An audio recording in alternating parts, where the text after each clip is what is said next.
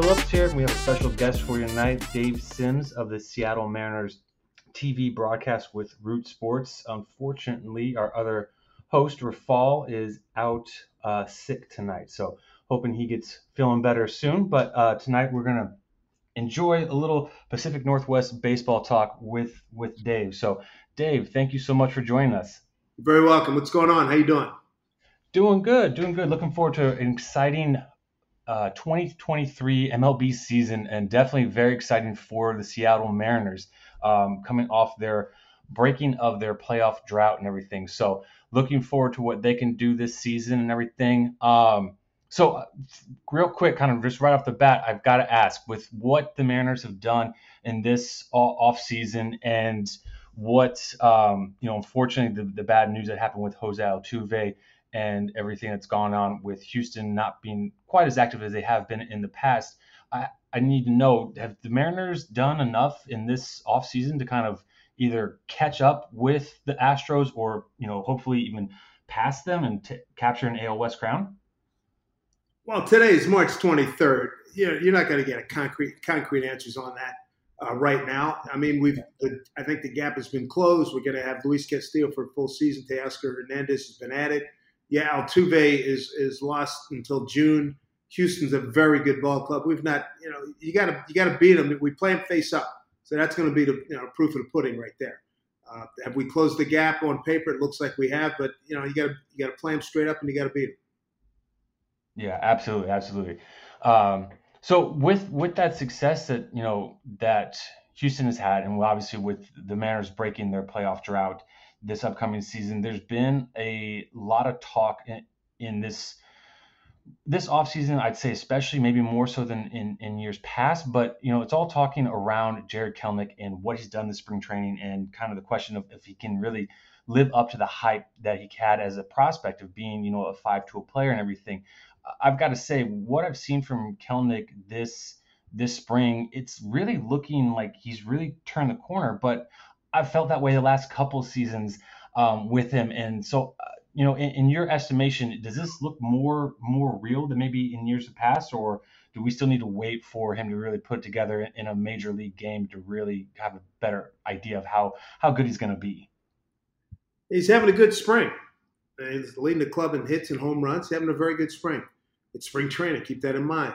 Things change when you get the regular season. The hope is that he's going to be a key, key contributor. He could be, in fact, he might be the key to the team, batting in the middle, the maybe bottom of the order, and uh, we'll see what happens. I mean, you, you, know, all the spring training talk you can talk to your blue in the face doesn't mean anything until they tee it up again uh, for real next Thursday. Right. Yeah. Absolutely. Absolutely. Um, so, kind of just kind of going to piggyback off of that, where you're talking about him being in the middle of the order, looking more at the top of the batting order are the Mariners maybe a little bit top heavy, or do we think there's you know a little bit more length in this lineup to kind of um, be more more more of a scary, more potent offense for them? Well, as we talked about, the addition of Teoscar Hernandez is, is huge. Suarez comes back having hit a whole bunch of home runs. Julio will probably be in a leadoff spot. You got Kolten Wong can play, you know, can hit one one or two. Uh, Cal Raleigh has emerged. I think it's a good lineup it's a good lineup. What can I tell you? It's uh, I mean, it would, if if J.P. Crawford's going to be batting near or at the bottom of the order, hopefully he's going to hit better than uh, 243.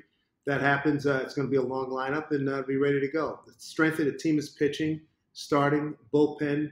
Uh, you got a lot of returners, and uh, the depth is outstanding in, in, in the pitching uh, department. So, I mean, that's the hallmark of the team, and then I think the, the hitting will take care of itself.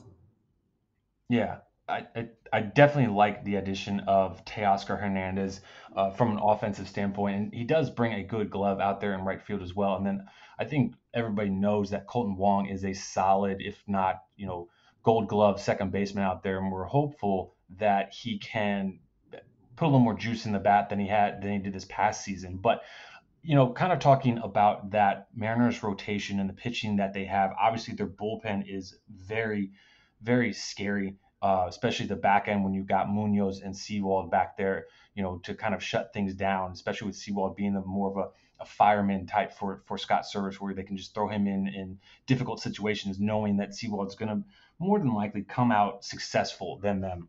And then you just got Munoz, who's throwing gas late in games and everything with that devastating slider to really finish off hitters. But with that rotation, I mean, they've, in my opinion, they've got the best starting rotation one through five. When you're talking about Luis Castillo, Robbie Ray, Logan Gilbert, George Kirby, and then Marco Gonzalez, your Marco Gonzalez is your five starting pitchers. Like that's a really, really good rotation. There's not a lot of teams out there that can beat it, but there have been some questions about that number five spot.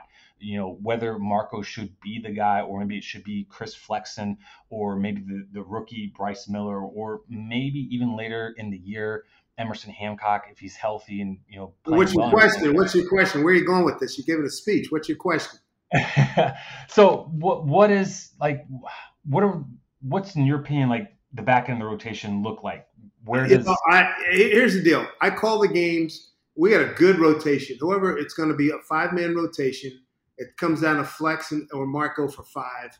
Uh, probably Flex is better set to be in the bullpen as a long guy we're gonna, you know, we're gonna find out. You know, the, uh, decision is forthcoming.